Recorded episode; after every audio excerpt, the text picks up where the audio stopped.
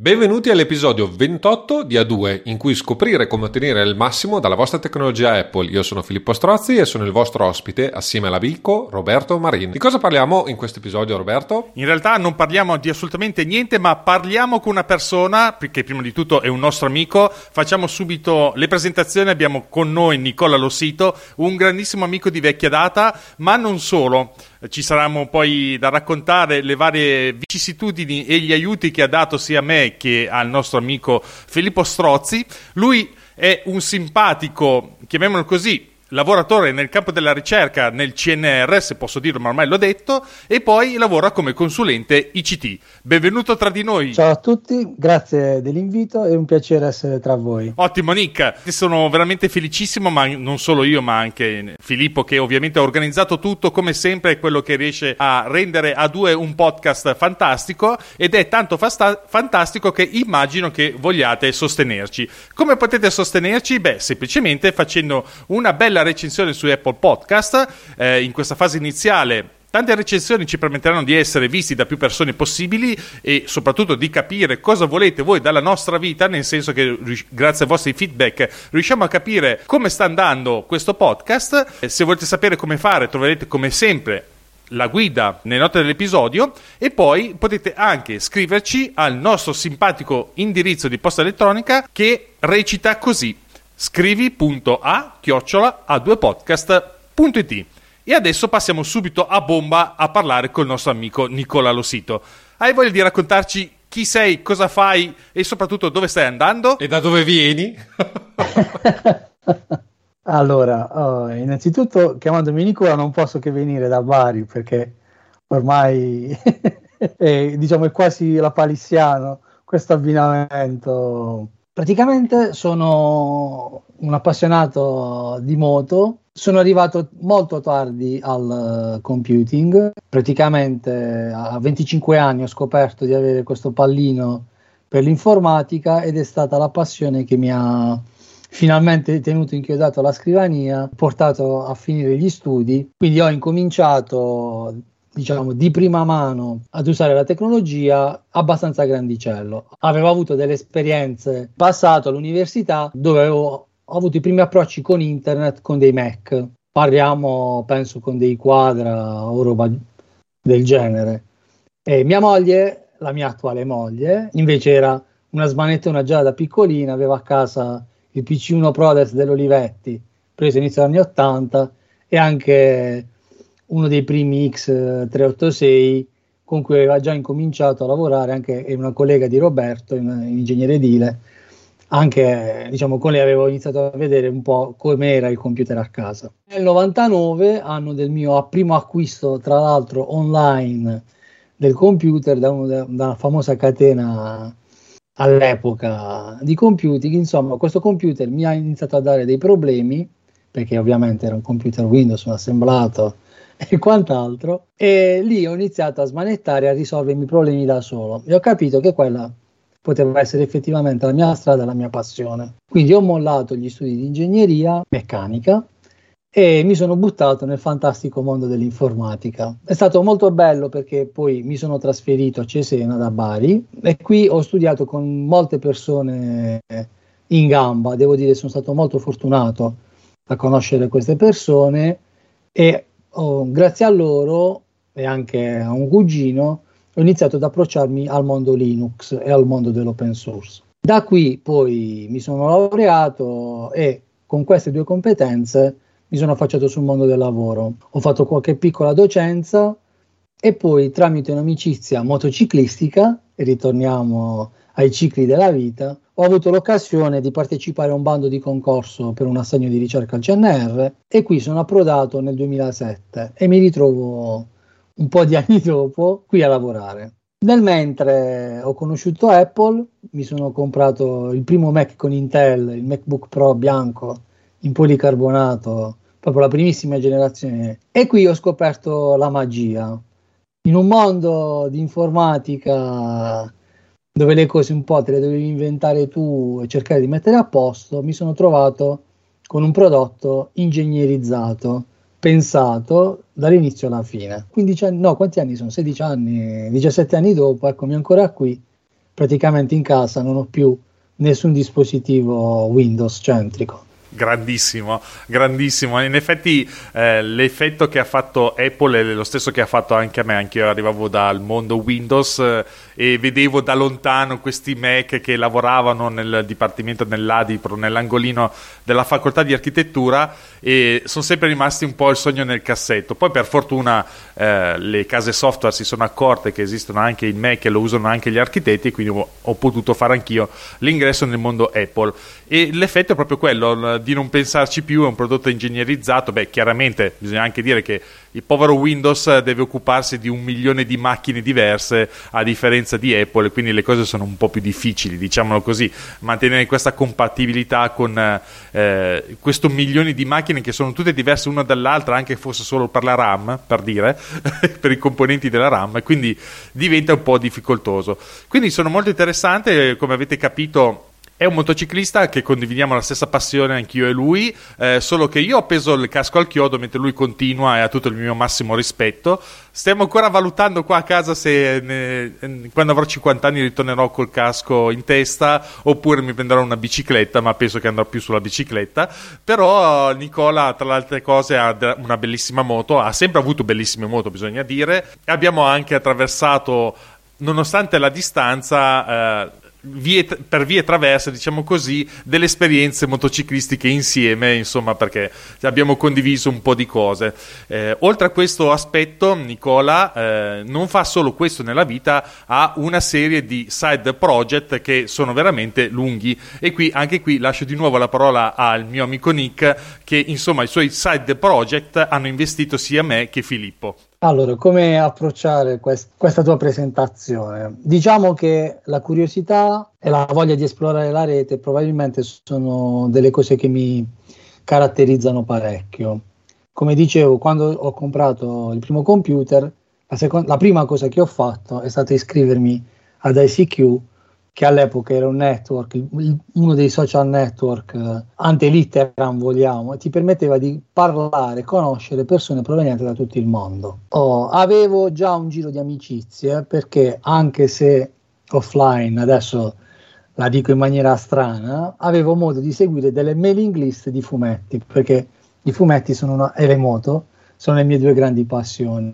In questo momento Filippo e Roberto possono vedere alle mie spalle una libreria che contiene un quarto della mia collezione fumettistica e ci ho speso tantissimi soldi e tantissimo tempo. Quindi in pratica, non avendo un computer, avevo uno zio che mi tirava giù degli immani tabulati di mailing list, credo scaricati con Eudora all'epoca, e io mi leggevo le mail, alle mail a cui volevo rispondere, me le scrivevo in qualche maniera, poi quando ero in facoltà mi collegavo al mio account, credo Hotmail all'epoca, e rispondevo alla singola email perché tanto tempo fa la connessione era costosissima, era come l'inchiostro delle stampanti, era la seconda cosa più costosa dell'inchiostro delle stampanti. Quindi già avevo un network di contatti e da qui ho iniziato una fitta rete di relazioni che appunto, come ha detto Roberto, vedo Filippo annuire, mi ha portato a conoscere tantissima gente in uh, tantissime parti d'Italia e del mondo ed è stato bello in alcuni periodi parlare contemporaneamente con uno a Milano, uno a Singapore, uno in Canada, l'altro in Messico, nello stesso istante. È un'esperienza affascinante e io credo che sia il vero valore della rete, quello di poter conoscere gli altri. Detto questo, assieme a questo aspetto sociale, è disceso nel tempo oh, la conoscenza dei blog, perché ovviamente nasce la prima blogosfera, il primo mondo, e mi sono gettato a capofitto.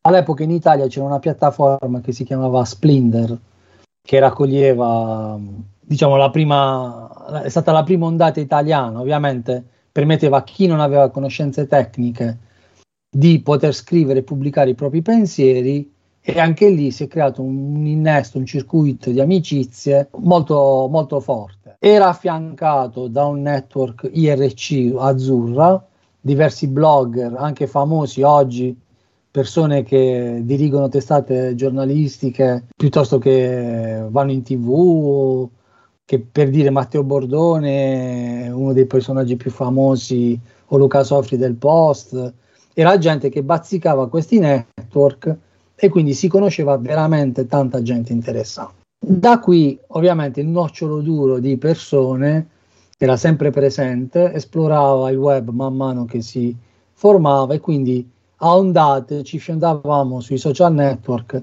che man mano nascevano. C'era Orkut, poi è seguito Facebook, poi Twitter, poi FriendFeed che poi è morto, insomma c'era un'allegra baracca di gente che si trasferiva tipo migrazione stanziale sulle varie piattaforme, un po' imparava i meccanismi, poi c'era chi uh, restava su una piattaforma tipo FriendFeed, ha fatto moltissimo breccia nel cuore di moltissime persone perché ha permesso degli scambi molto intimi di confidenze, conoscenze, sono seguiti incontri di persone, quant'altro, e altre persone come me che un po' hanno continuato a girare cercando la propria nicchia. Una di queste cose è stata trovare un gruppo di persone su Twitter dove si discuteva, ci si confrontava, però purtroppo Twitter non è nato per favorire lo scambio organico di una discussione. All'epoca era nato Slack, Slack era nato da pochissimi mesi e si era proposto come una piattaforma centralizzante alternativa ai forum e alle email. E qui ho iniziato a fare con l'amico Giuseppe Pessia uh, un reclutamento di persone che ritenevo interessanti e stimolanti, soprattutto aperte a, a conoscere gli altri e a confrontarsi. Uno dei fattori comuni, oltre a conoscere me o Giuseppe all'epoca, era la passione per l'informatica e per il mondo Apple, eh, però diciamo che negli anni abbiamo raccolto anche persone linuxari convinti, o c'è sempre un confronto aperto, oltre che uno sfottò chiaramente tra di noi, e quindi abbiamo la nostra piccola bolla dove ogni giorno possiamo confrontarci e poi abbiamo le nostre aperture verso il mondo, ciascuno verso il proprio mondo di riferimento. Ti sei dimenticato un pezzo, mi sembra, che non è tanto piccolo del, della blogosfera. Vogliamo parlare di Tevac? Eh, esatto, va bene. Nel mondo dei blog e del mondo Apple seguivo diverse realtà italiane, tra cui Tevac. Tevac è stato forse un grande amore, ne rimpiango ancora l'esistenza Qui ho scoperto alcune persone eccezionali, tra cui il mitico Power User, eh, un amico che oggi non c'è più, ci ha lasciato, che è Claudio Torretta, che mi piace sempre ricordare perché era una persona delicata d'animo e che illuminava un mondo di, diciamo, di cattiverio e rancori. Era una persona che quando interveniva, interveniva sempre con gentilezza cercando di aiutare, non era mai tranchant nei confronti di un commento scritto male o di una lamentela su un software che funzionava e faceva frustrare il cliente. Mi piace ricordare Claudio. E all'epoca, verso gli ultimi anni di vita, complice la mia passione per WordPress, di cui è un'altra cosa che, di cui non abbiamo accennato, uh, Roberto Rota mi chiese se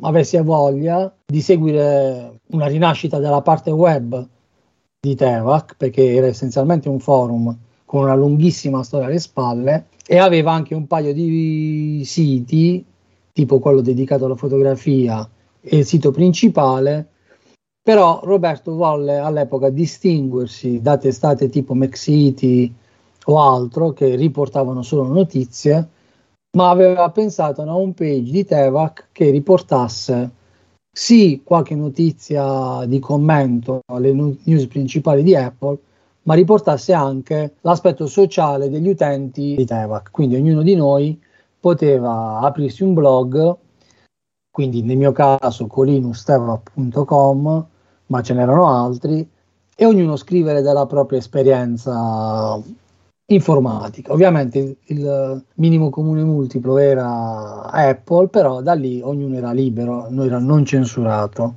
E questa cosa è andata avanti per un po' di tempo, poi un po' Facebook, un po' gli impegni delle persone che ovviamente crescono, mettono su famiglia o altre cose, ha portato alla diminuzione dei contributi e del tempo oh, che c'era a disposizione per tenere sulla piattaforma, che nel frattempo era anche cresciuta tantissimo, perché il forum, se non sbaglio, aveva avuto quasi una ventina d'anni di vita utile, quindi il database alle spalle era parecchio grosso, la piattaforma da aggiornare non era semplice, quindi nonostante avessimo degli aiuti dal lato server, dal lato a coprire i costi, mancava poi la parte di moderazione e di coordinamento del tutto.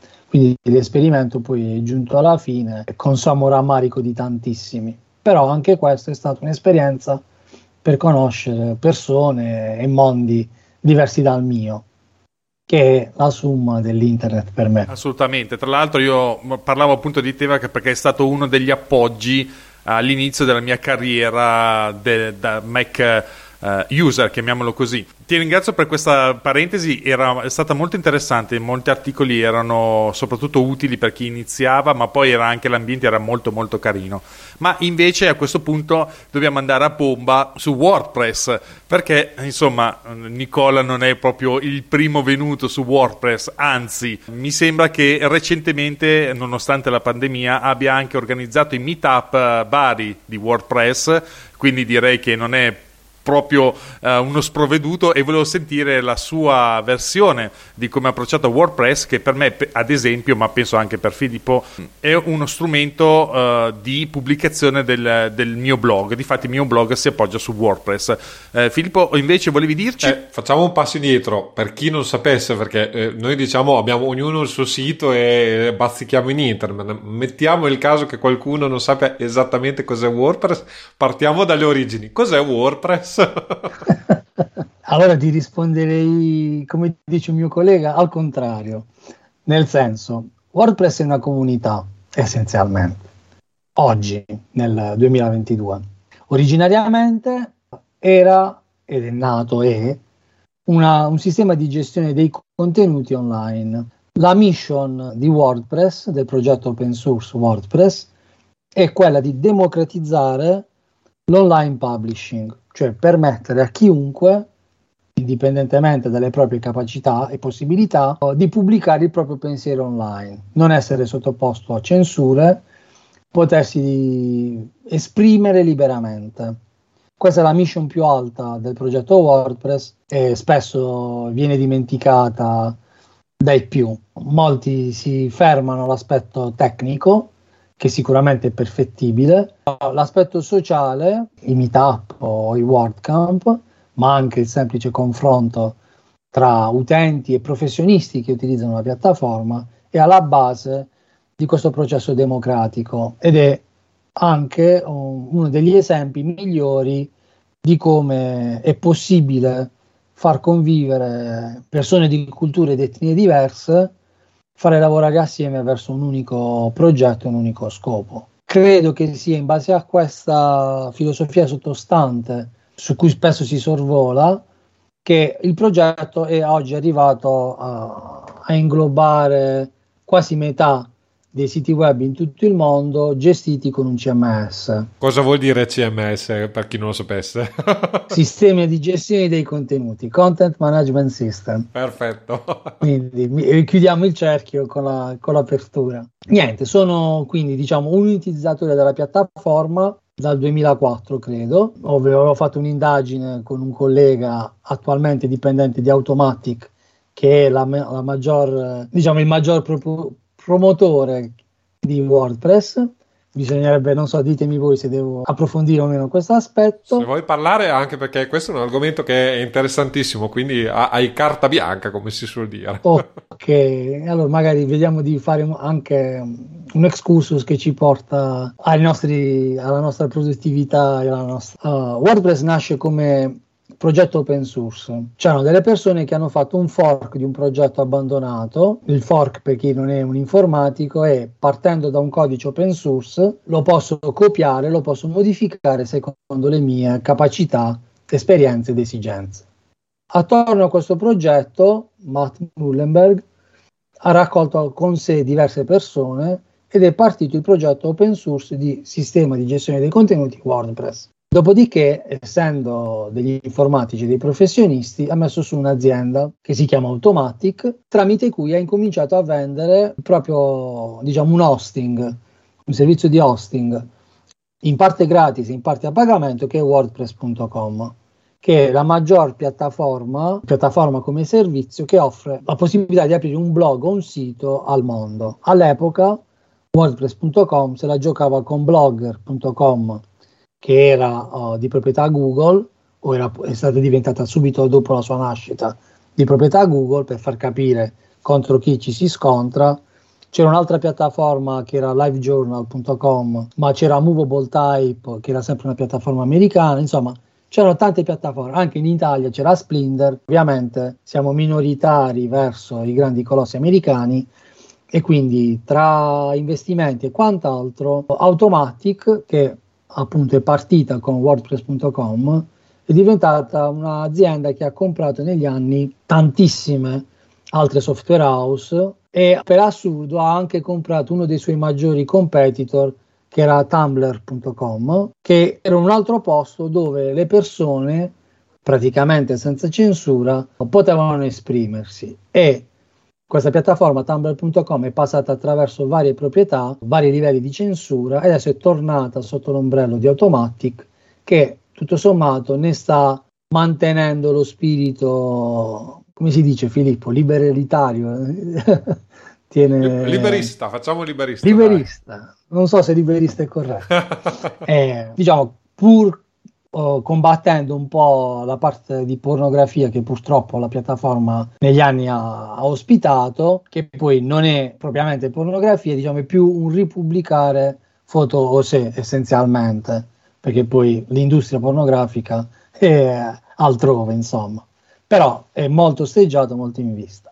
Quindi Automatica ha preso sotto di sé tanti progetti, un altro è Simple Note che fa parte della mia produttività chiave, quindi torniamo come dicevo al, al tema principale e sta costruendo un ecosistema di uh, servizi e applicazioni diciamo gestiti in maniera democratica. C'è sempre un condottiero, chiamiamolo così, che è Matt, però è un condottiero illuminato, non è un despota, è una persona molto aperta al cambiamento e soprattutto molto alla mano, perché nei vari World Camp a cui ha partecipato, è venuto viene praticamente quando c'è World Camp Europe, viene sempre in Europa, ci puoi parlare anche 10, 15, 20 minuti, ti fai la foto, come stiamo parlando noi. Ed è uno che ha una barca di soldi e un peso non indifferente nell'economia del web e della tecnologia oggi.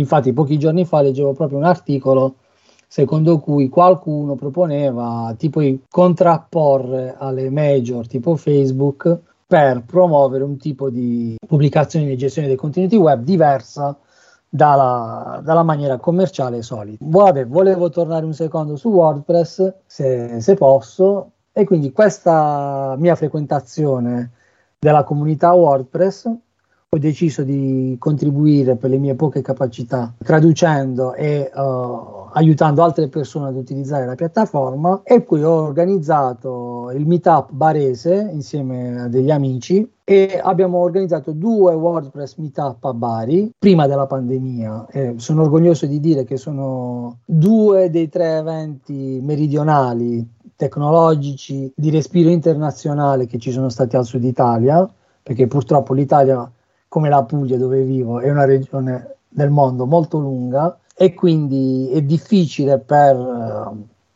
uno straniero poter venire qui, ma anche solo far venire Roberto a mangiare una bufala co- corrisponde per lui a una giornata di viaggio molto impegnativa se non viene con l'aereo ovviamente. Quest'anno, visto che gli incontri di persona non sono ancora possibili, mi sono buttato nell'organizzazione del meetup nazionale, scusatemi, del World Camp nazionale e quindi World Camp 2021 eh, nazionale italiano, perché ce n'è stato uno per tutta l'Italia, mi ha visto tra gli organizzatori. Eh, diciamo, questa maniera di portare la possibilità di esprimersi, di installare il proprio CMS, sistema di contenuti, scegliersi il tema, o quant'altro è il mio contributo verso questo progetto, questa, questa comunità che in cambio mi ha dato possibilità di lavorare per un periodo, perché adesso sono dipendente CNR full time, non faccio più il consulente, eh, però una parte della mia consulenza è stata, oltre a risolvere problemi hardware e software, è stata quella di far portare siti web ad aziende e piccoli professionisti. Tra cui anche il mio blog, tra le altre cose, perché dire io sono seguito, nonostante tanti anni, mi sembra che sia 4, 5, 6 anni che ho il blog e lui mi è sempre stato dietro, ci siamo conosciuti grazie appunto alle sue frequentazioni, ma più che altro a un articolo che era nato all'epoca su The Suite Setup dove parlavo del mio setup hardware nel mondo dell'architettura, però a livello diciamo mondiale perché The Suite Setup è conosciuto a livello internazionale. E appunto mi ricollego alla questione del setup hardware per parlare del tuo di setup hardware, Nicola. Cosa hai sotto mano adesso? In questo momento ho un MacBook Pro 16 pollici fornito dal lavoro. A casa colleziono Mac abbandonati, però diciamo ho un MacBook, eh, scusatemi, un MacBook Pro del 2013, 15 pollici, uno del 2010 correntemente usato da mia moglie, la tua collega a cui sta strizzando il collo, un Mac mini, un paio di pad, iPhone, iPod, iFi, HomePod per la gioia di Filippo che ho sfottuto per qualche mese. E niente, diciamo più o meno ho un po' tutto quello che Apple ha prodotto negli anni. Adesso Filippo ci sta facendo vedere il suo HomePod volante, lo chiamiamo così perché è dotato di batteria per girare per casa senza spina e quindi è un accessorio che praticamente penso che si porti anche in bagno, eh, direi ad occhio e croce. Ovviamente, scusami, non ascolti la musica, i podcast in, mentre fai la chiaro, doccia. Eh. Chiaro. e invece volevo chiedere a, a Nick di M1 c'è qualcosa a casa tua? Non ancora, non ancora perché una delle caratteristiche del mio lavoro è dare supporto un po' a tutti e in questo momento l'M1 per me e per la mia famiglia è un po' di frontiera. Non tanto per me personalmente perché tutto quello che uso è abbastanza neutro e pronto al salto tecnologico, però per esempio ci sono dei software che utilizza mia moglie o che possono essere utilizzati da degli amici che richiedono il possesso di un Intel per poter virtualizzare sistemi Linux o sistemi Windows e quindi se devo fare delle prove ho bisogno di una piattaforma trasversale. E diciamo che il Mac con Intel mi ha permesso appunto dal 2006 fino ad oggi perché poi il MacBook 16 con Intel l'ho scelto quando c'era già l'M1 in commercio uh, l'ho scelto coscientemente proprio per continuare quest- questo mio approccio lavorativo. Non ti nascondo che l'iMac con M1 mi tenta tantissimo, mi piace tantissimo.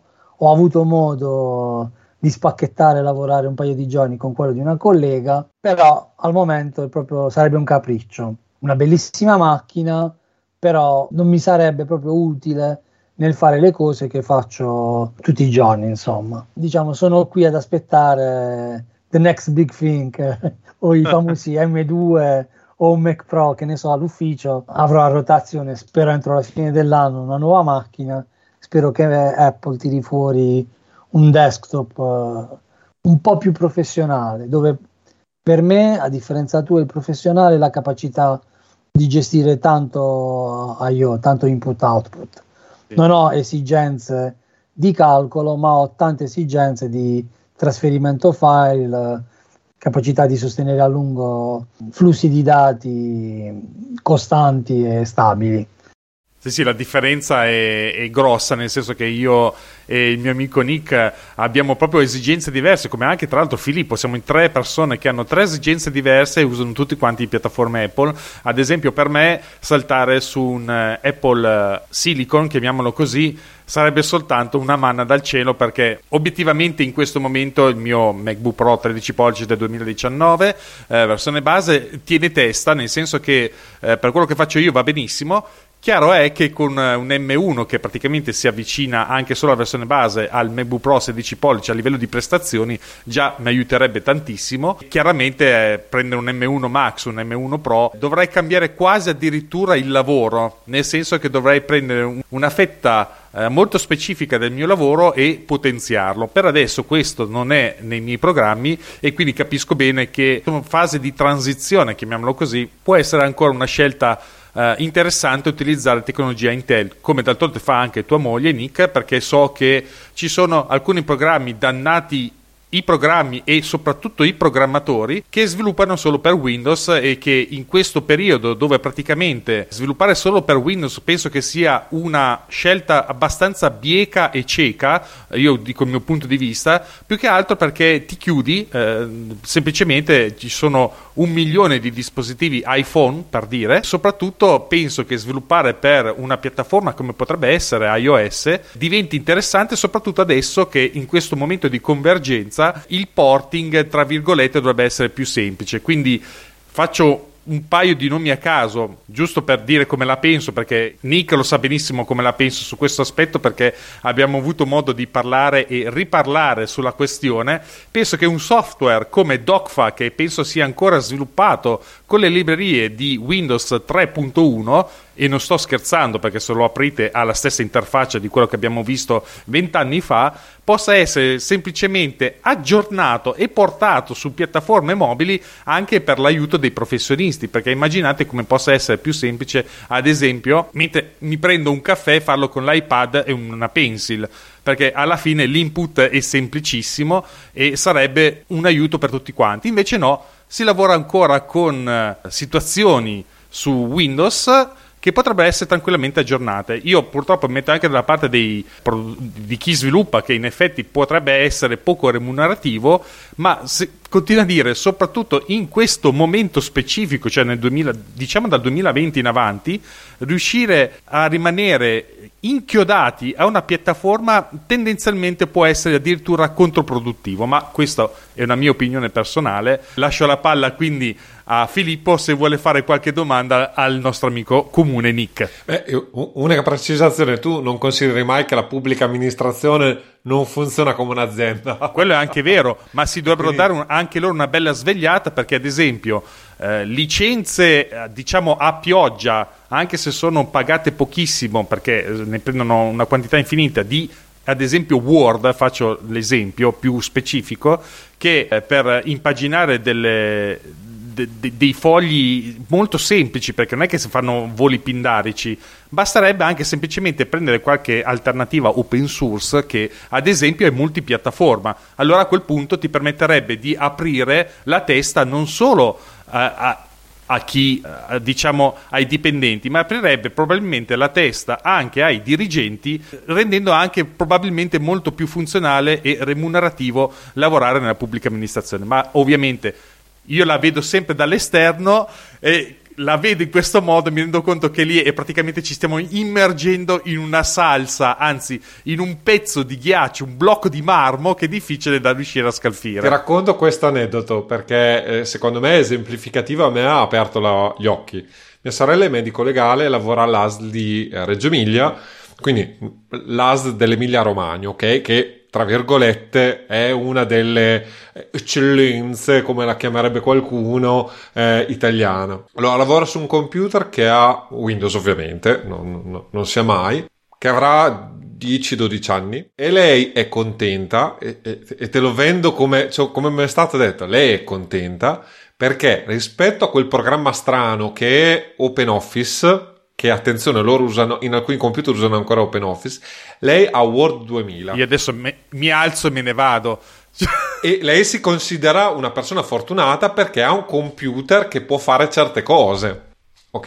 E quindi eh, adesso casomai la situazione è quella eh però diciamo che secondo me non, non, tutte le pubbliche amministrazioni non hanno le sensibilità, non hanno le conoscenze, insomma c'è tutta una serie di cose che se tu sei abituato da 15 anni, 20 anni a usare, una, usare determinati software, a prescindere che siano buoni o meno, eh, se te li cambiano per te vuol dire rimparare tutto da capo quindi c'è anche veramente una di- grossa difficoltà a, a fare il passaggio tecnologico, ecco, mettiamola così. E mia sorella, apro chiudo una parentesi, ha, ha, siccome mia sorella è, è, stata condizionata a comprare Mac da, da, tempo, quindi comunque lei a casa ha un vecchio Mac. Eh, però alla fine poi eh, il lavoro è il lavoro. Certo, ecco, sotto questo punto di vista, Adesso, credo. Chiudiamo la parentesi. Sì, sì, chiudo subito la parentesi. Dico soltanto il mio ultimo pensiero. Io penso che rimanere fossilizzato su una tecnologia penso che sia la morte della produttività.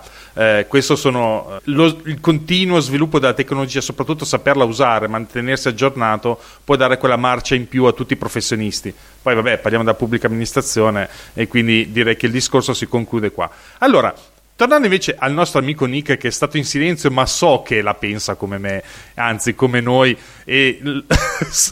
Eh, anzi, eh, Nicola alla fine lavora per la pubblica amministrazione. Eh, ma lui è un illuminato. anche dare qualche... È un illuminato. Se volete, dico sì. due cose a sì. proposito. Se vi va. Il problema nostro strutturale, allora faccio un passo indietro. Come informatico, una delle cose che più spesso mi capita di fare, mi è, mi è capitato, mi capita, è di immergermi nel problema che ha un'altra persona, che ha ovviamente un compito da fare. Non deve imparare il computer, ma deve fare una cosa. E il computer si mette di mezzo. Questo è, diciamo, è un aspetto su cui si sorvola. Io vado dal medico perché mi fa male il ginocchio, lui mi deve dare la medicina, non me ne frega niente di sapere che cosa sta nella medicina, basta che il ginocchio torna a funzionare. Stessa cosa è l'approccio degli utenti verso il computer. Quindi la sorella di Filippo è un medico legale, un medico, quello è il suo mestiere. Non è comporre un documento allo stato dell'arte, ma è scrivere cose sensate, dare diagnosi, dare pareri. Questo dal punto di vista di chi lavora a più basso livello. Il peccato originale della pubblica amministrazione italiana una complessità legale molto elevata che praticamente impone la, la, scrittura di software che valgono solo in Italia, solo per la durata di vita della legge. Adesso noi al CNR abbiamo un software che si chiama EPAS, serve a gestire le presenze, le malattie, le ferie e do una bella notizia ad entrambi, la presidenza francese della comunità europea che è iniziata qualche giorno fa ha già dato un indirizzo per premiare alcuni progetti open source delle pubbliche amministrazioni negli vari stati europei e questa nostra piattaforma sviluppata da colleghi del CNR e altri credo del GAR è tra i due progetti che l'Italia porta sul tavolo e che ha molta, molta uh, probabilità di essere sovvenzionata e finanziata. Questo per dire che serve. Dimmi Filippo. Eh, CNR e GAR cosa sono per chi non è tecnico addetto? Allora, il CNR è il Consiglio Ma sono cose interessanti, è per quello che io voglio che tu precisi. Perché... allora, il CNR, uh, che è l'ente per cui lavoro, è il Consiglio Nazionale delle Ricerche ed è il più grande ente di ricerca in Italia la sua caratteristica è di coprire praticamente tutto lo scibile della scienza e della conoscenza. Abbiamo istituti che si occupano di letteratura, istituti che si occupano di genetica piuttosto che di ingegneria dei materiali. Uh, ci sono altri enti di ricerca in Italia che invece hanno una mission specifica come l'INFN che è praticamente l'Istituto Nazionale di Fisica oppure quello di vulcanologia che hanno invece o l'Istat che la, le statistiche, che hanno delle mission specifiche e univoche. Il CNR invece copre un po' tutte queste uh, branche del sapere. Il GAR è invece un consorzio sia interuniversitario che di tutti gli enti di ricerca che promuove l'infrastruttura tecnologica alla base, quindi banalmente la rete, il cablaggio tra gli enti scientifici,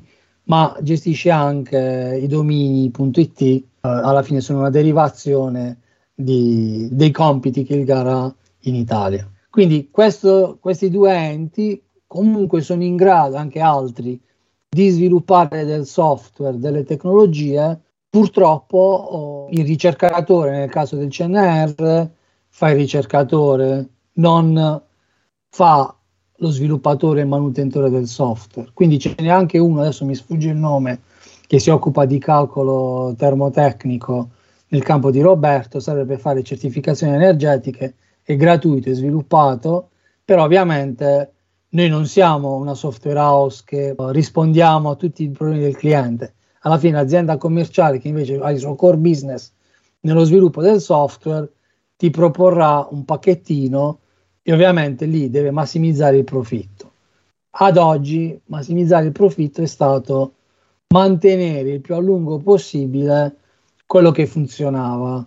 A differenza, siccome non ci sono i soldi e le risorse di Apple per rivoluzionare il mondo, per scriversi il suo processore, comprarsi il brevetto ARM sovvenzionandolo e scriversi di nascosto le specifiche e poi prodursi il proprio processore, il resto del mondo è un po' vincolato a logiche diverse. Sicuramente è in atto una rivoluzione nel senso auspicato da Roberto, non va veloce come vorremmo noi smanettoni, però c'è, c'è adesso un po' il professionista, l'avvocato o l'architetto si aspetta di poter mandare una PEC e non andare più a fare la coda il lunedì e il giovedì dalle 9 alle 10. Cioè c'è piano piano una transizione verso un mondo più veloce. Sicuramente dal punto di vista legislativo, snellire i processi, io la vedo, adesso la dico da ignorante, Filippo, dovremmo snellire i processi e non andare a scrivere tutti i cavilli di ogni caso, cioè dovremmo avere una direzione, seguirla. Il caso specifico, se problematico, viene discusso in sede giudiziaria. Però non possiamo normare il mondo, perché il mondo è eh, troppo ricco di specificità. L'Italia è il posto con le leggi più belle sulla faccia della terra nell'80-90% dei casi disapplicate totalmente e quindi vabbè lasciano anche questa è la mia impressione lasciano anche molti dubbi interpretativi io non commento sulle leggi per quanto riguarda l'edilizia che vai un po' a stima e i tecnici hanno anche la possibilità parlo dei tecnici dei comuni hanno anche possibilità di eh, gestire le pratiche un po' come vogliono. La, la cosa divertente italiana poi qui mi taccio è che eh, la legge viene fatta dal Parlamento teoricamente ma poi eh, i vari enti, Agenzia delle Entrate, IMSS, INAIL, la sì, interpretano a loro esatto. modo con interpretazione ve- veritiera, autentica. ecco, autentica e quel- a quel punto lì è ovvio che nascono dei problemi, mettiamola così. Poi capisco anche che appunto la legge va anche usata quotidianamente, quindi poi alla fine il soggetto che la usa, quindi l'ente, per esempio previdenziale, che deve dare le pensioni o, o accettare o non accettare determinate cose, è ovvio che poi fa segna la strada, mettiamola così, nel bene e nel male, purtroppo. e mi taccio a questo punto, perché stiamo andando oltre. Allora torniamo a bomba sulle questioni di, di Nicole e il suo workflow. Abbiamo parlato un po' di hardware, di software, cosa utilizzi in generale? Allora, come software c'è uno strumento base, anzi due, che sono le pietre miliari, no, non le pietre miliari, le pietre d'angolo della mia produttività. Una è Simple Note, che è un'applicazione che permette di memorizzare in formato testuale varie informazioni. È multipiattaforma, come piace a Roberto, si può usare sia web, su Mac, su Windows, su Android. La seconda pietra miliare è un password manager. Al momento ne uso due. Per me e la mia famiglia utilizziamo da diversi anni OnePassword, che è un prodotto commerciale su cui ho tantissima fiducia al lavoro abbiamo, stiamo usando KeePass X, XC nello specifico. KeePass è un password manager open source, anche lui multipiattaforma. Il client per Android o per, Wii, per Mac, oh, scusatemi, per iOS, il client per iOS eh, sono sviluppati come progetti a parte, quindi non c'è un download unico centralizzato, oh, però diciamo in questa maniera riesco a gestire circa mille password, mille tra siti web, credenziali bancarie, servizi, sistemi. Quindi con uno tengo traccia uh, di alcuni aspetti chiave importanti, quindi che ne so come è composta una certa rete piuttosto che da che cosa è composto gli strumenti di un ufficio o anche banalmente dove sono conservate alcune cose a casa. Nei password manager conservo credenziali e note che devo proteggere sui vari sistemi. A seguire utilizzo alcuni sistemi cloud di sincronizzazione dei dati e da questo punto di vista sono tra virgolette ecumenico utilizzo quasi tutti tranne Google che, su cui non ho grande simpatia però per esempio Dropbox che Roberto non tanto ama ero quasi disposto a pagarlo. Perché comunque trovo che sia tecnicamente quello che mi permette l'esperienza utente migliore. Sicuramente quello più veloce nel mio caso d'uso nel sincronizzare nel condividere delle cose con mia moglie o con dei colleghi abbiamo a lavoro un Nextcloud che so Filippo ama, però per esempio ha dei problemi perché poi su Nextcloud il progetto si sta appoggiando tanta roba tipo sistemi di gestione documentale o, altro e quindi in campo enterprise quando hai 700-800 utenti fare un salto di versione, fare un salto di PHP aggiornare un database che ha sotto qualche tera di documenti non tuoi produce sempre vari brividi sulla schiena. E... Confermo anche da, anche da solo, quindi abbiamo fatto una serata chattando con io che tiravo vari nomi perché mi si era bloccato tutto il server e sono riuscito anche a metterlo a posto che questo è, è stata la soddisfazione maggiore, mettiamola così. Bravissimo. Quindi questi sono gli strumenti principali. A corredo poi c'è il terminale di Mac, per un periodo ho anche provato iTerm, che è un altro terminale, c'è un programma che mi permette di collegarmi a dei server, però diciamo non sono abbastanza dentro oh, la programmazione online o di strumenti, per cui mi serve uno strumento come iTerm. Il terminale standard di Apple mi va benissimo. Vabbè, uso oh, come browser di elezione Firefox praticamente da sempre. Proprio l'altro giorno, revisionando il mio blog, ho trovato un post che parlava di Firefox 2. Eh, ieri è stato rilasciato no, il 96 quindi potete capire come sono un po' vecchio. È vero che Firefox ormai butta fuori una, una release nuova come se non ci fosse un domani. Eh? Cioè. Sì, è una malattia, una malattia comune a, a tutti quanti. Eh, poi utilizzo Edge per avere un browser basato su, Chrome, su Chromium e fare appunto delle prove con i miei colleghi, ma ne utilizzo anche oh, sul mio Mac, ci sono installati quasi tutti i browser esistenti proprio per fare prove, verifiche, nel caso un collega mi dica mi serve questo o quest'altro, e poi banalmente editor testuali tipo TextMate o BB Edit che usano la variante gratuita, ma anche editor Markdown come IA Writer o Byword o Markdown, appunto forse l'ho citato.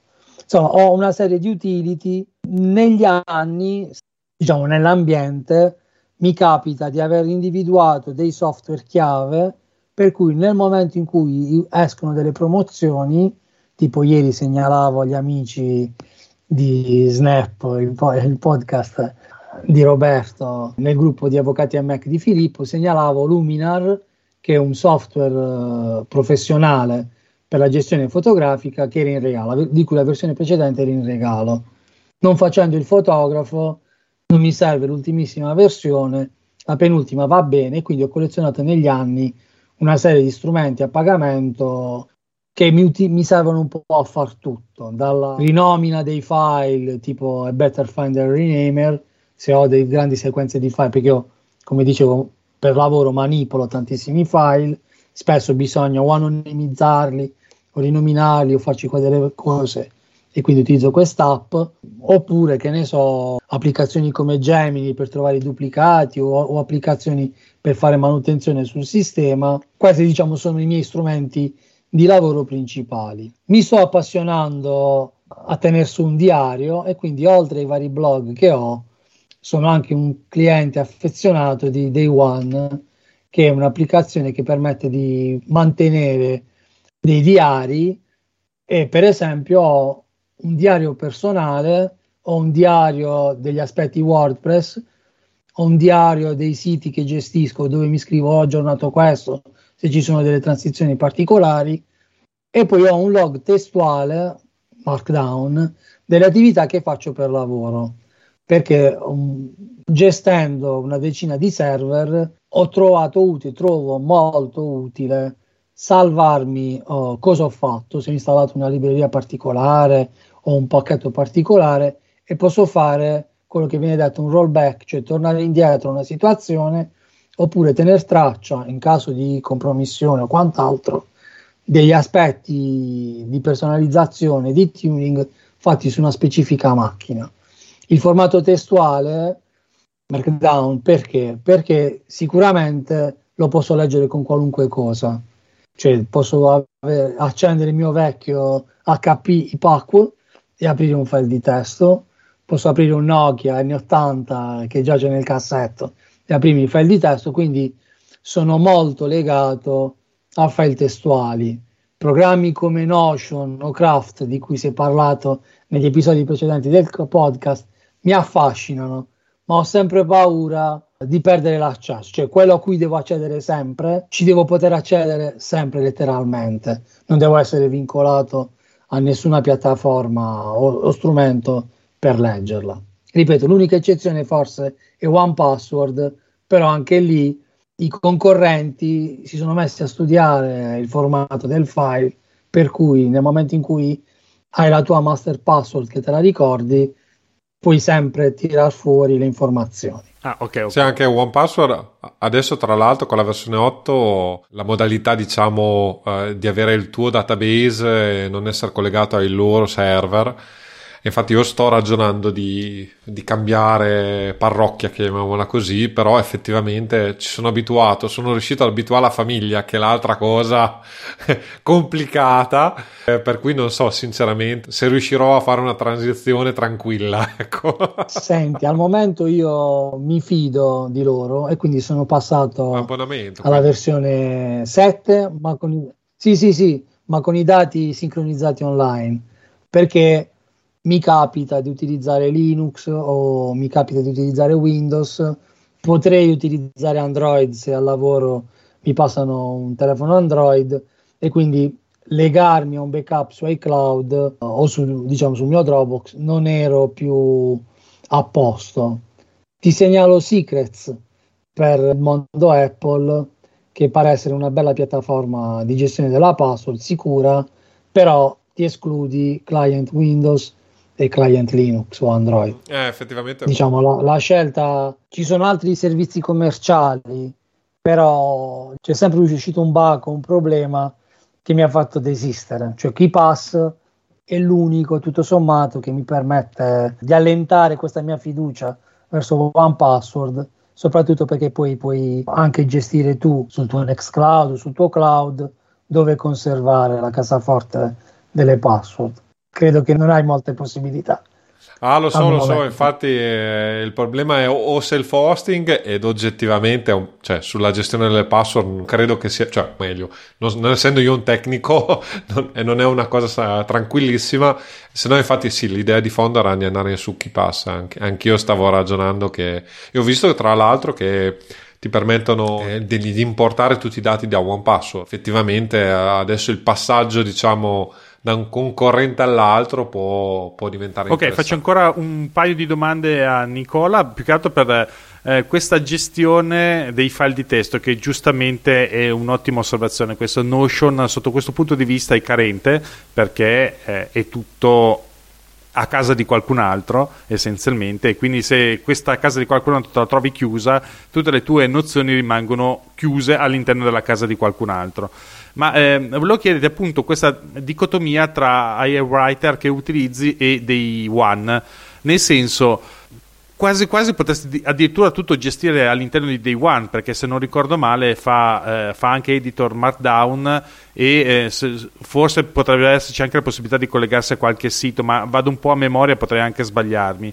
Questa è la prima domanda e la seconda che aggiungo subito è quella se utilizzi nel tuo lavoro anche macchine virtuali. Sì, allora utilizzo inconveniente iWriter come altri editor Markdown, li utilizzo un po' per vedere come lo stato dell'art della piattaforma, degli editor Markdown, insomma è tipo una piccola perversione. Quindi se esce un editor lo devo provare. La differenza con Day One è che Day One mi permette di conservarmi anche delle fotografie, porta anche la geolocalizzazione dalla foto, estrae i dati, i metadati dalla foto e mi salva. Quindi quella fotografia, mi dice che giorno e che ora e dove l'ho salvata. E volendo, salendo di piano, potrei anche avere la funzionalità di memorizzazione di video, quindi avendo un bambino piccolo uno vuole mantenersi un ricordo in questo diario multimediale, uh, Day One mi permette di farlo. Quindi questa è la differenza essenziale fra Day One e, e AI Writer. C'è anche poi tutto il sistema di backup cloud di, di, di Day One che, che uh, AI Writer sì, di, sì, di sì. fatto che uso anch'io ogni tanto, cioè hai comunque i dati o nel tuo cloud o sul tuo dispositivo, ecco, è, è proprio un editor di testo soltanto. Come diciamo strumento di scrittura oh, di blog utilizzo di più Byword che è una, una piccola software house portoghese. Lo sviluppo di quell'app un po' mi sembra fermo mi sem- non ho capito come campano visto che anche gli aggiornamenti non sono più tantissimi probabilmente faranno consulenze su altro. Per la virtualizzazione come accennavo prima oh, utilizzo VirtualBox essenzialmente perché comunque spesso e volentieri virtualizzo macchine Linux. Ho, avuto occasione di avere una licenza gratuita per Fusion, VMware Fusion, appunto sondando il web, monitorando le varie promozioni. E devo dire che per Windows 10 sto provando Fusion e oh, il 12 e devo dire che una maggior stabilità, una maggior coerenza rispetto a VirtualBox me la offre. In passato ho provato ad utilizzare anche Parallels, però non ho colto benefici particolari, quindi terminato il periodo gratuito sono tornato a VirtualBox. Su VirtualBox voglio ricordare solo una cosa, il modulo delle estensioni oh, che permette l'utilizzo di USB 2 e altro non ha la stessa licenza di VirtualBox programma principale. Quindi diciamo in teoria un giorno Oracle, come ha fatto in passato per altri software, potrebbe venirti a, a, a bussare a casa e dire amico, stai usando qualcosa fuori dalla licenza, sia pur gratis, non va bene. E con Oracle bisogna sempre stare attenti. Quindi se lo utilizzate in maniera professionale, avete uno studio, varie postazioni, varie cose, io ci starei attento e spenderei due soldi in più per un software che almeno legalmente mi permette di ottenere il massimo delle prestazioni di virtualizzazione dalla tua macchina. Non mi piace degli virtualizzatori professionali il fatto che ti permettono di utilizzare Word della macchina virtuale piuttosto che il Word del Mac. Cioè se devo avere uh, un Word da una parte e basta mentre capisco che possa essere comodo cliccare sull'icona di Docfile, far partire la macchina virtuale ad hoc, però in genere se mi serve la macchina virtuale, questa è sempre in esecuzione. Quindi in background al massimo la iberno e poi la riavvio con un clic senza fare tutto il boot di Windows e giocarmela con gli aggiornamenti a sorpresa. che croce delizia di chi utilizza Windows. Aggiungo per quanto riguarda le macchine virtuali che c'è una diciamo un'altra strada che è Wine che io utilizzo per il DOCFA eh, per l'ambiente Mac che almeno ti permette di risparmiare mm, mm, qualcosa come tipo 10 o 12 giga su spiega cos'è velocemente Wine perché l'abbiamo buttata lì ma sì sì Ecco, Wine, eh, che prima o poi ne parleremo anche di questo, è essenzialmente una versione iper ridotta di Windows che permette di far partire un, un programma Windows eh, senza bisogno di installare tutto il sistema operativo. Proprio detto è un software open source, diciamolo, che simula le librerie di Windows, sì. mettiamola così, perché è più specifico, cioè non esatto. è Windows, beh, questo, e questo è il termine tecnico, diciamo. Cioè non è Windows, ma semplicemente i programmi che utilizzano il sistema operativo Windows dialogano con, questa, con questo Wine e eh, su ma- macchine Linux-like, come anche macOS sostanzialmente, eh, anzi Unix-like, perché dopo quelli di Linux si, si arrabbiano che, che noi siamo, che sotto, sotto il cofano macOS è un BSD, credo, una roba del genere, mm, però praticamente eh, fa, fa, da collante, diciamo, e quindi vi permette di, di far funzionare non tutte, ma alcune eh, applicazioni Windows senza dover installare fisicamente Windows eh sì, sì. su una macchina virtuale o così via. Sì, sì, con i pro e i contro, perché per applicazioni semplici come il Dogfile è perfetto per altre applicazioni, ad esempio, per, ho fatto due esperimenti per quello del computo metrico, invece lì ci sono delle difficoltà, in effetti. Se il programma è installato, però non funziona completamente, e in altri casi può addirittura è, mh, avere difficoltà nel, anche nella semplice installazione. Direi che abbiamo eh, ovviamente sforato le, i nostri tempi, quindi se vi va bene, se, a meno che Nicola non non ci voglia raccontare ancora qualcosa, a prescindere che è stato una... Ti dobbiamo risentire a questo punto perché già solo la nostra breve chiacchierata di, di quest'oretta è stata veramente interessante. Questi momenti sono sempre piacevoli proprio di, anche di condivisione e di, eh, di, scoperta. Apro e chiudo una parentesi, anch'io sono appassionato di fumetti, ma non l'ho mai detto, ma... e, e non conoscevo per esempio questa abbiamo scoperto un'altra Ma soprattutto non conoscevo la tua passione, quindi... E anche una bella mano, aggiungo. Io ho visto anche i suoi disegni di Filippo e ha una bella mano e anche questo è un altro altarino. È troppo versatile questo Filippo, dobbiamo un po' tagliargli le gambe. Facevo, fa tantissime, una... tantissime. No, non è vero, non è vero. Eh, quindi direi che a questo punto ci salutiamo a, a breve, ma salutiamo i nostri ascoltatori. Eh, Nicola, che sei ovunque, anche tu come Roberto in pratica, però eh, qual è il posto migliore per, per, venirti a trovare, per conoscere quello che fai e così via? Eh, colinus.net, che è il mio blog storico, scritto k-o-o-linus.net o nicolalosito.it. Da lì ci sono un po' i link a tutti i miei social, comunque sono online eh, dappertutto come Co-Linus, che nasce poi dal fazione appunto dei fumetti.